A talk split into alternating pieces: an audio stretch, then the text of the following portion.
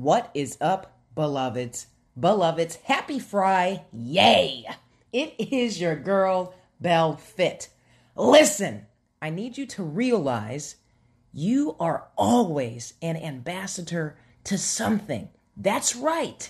You are a representative of something, whether that be an enterprise, your family, your spouse, it doesn't matter.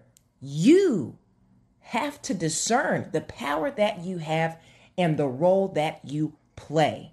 You see, even though we're not all the president of the United States, it doesn't mean we don't have influence. So recognize your power this hour. And with that said, represent your highest self always in fitness, health, and in spiritual wealth.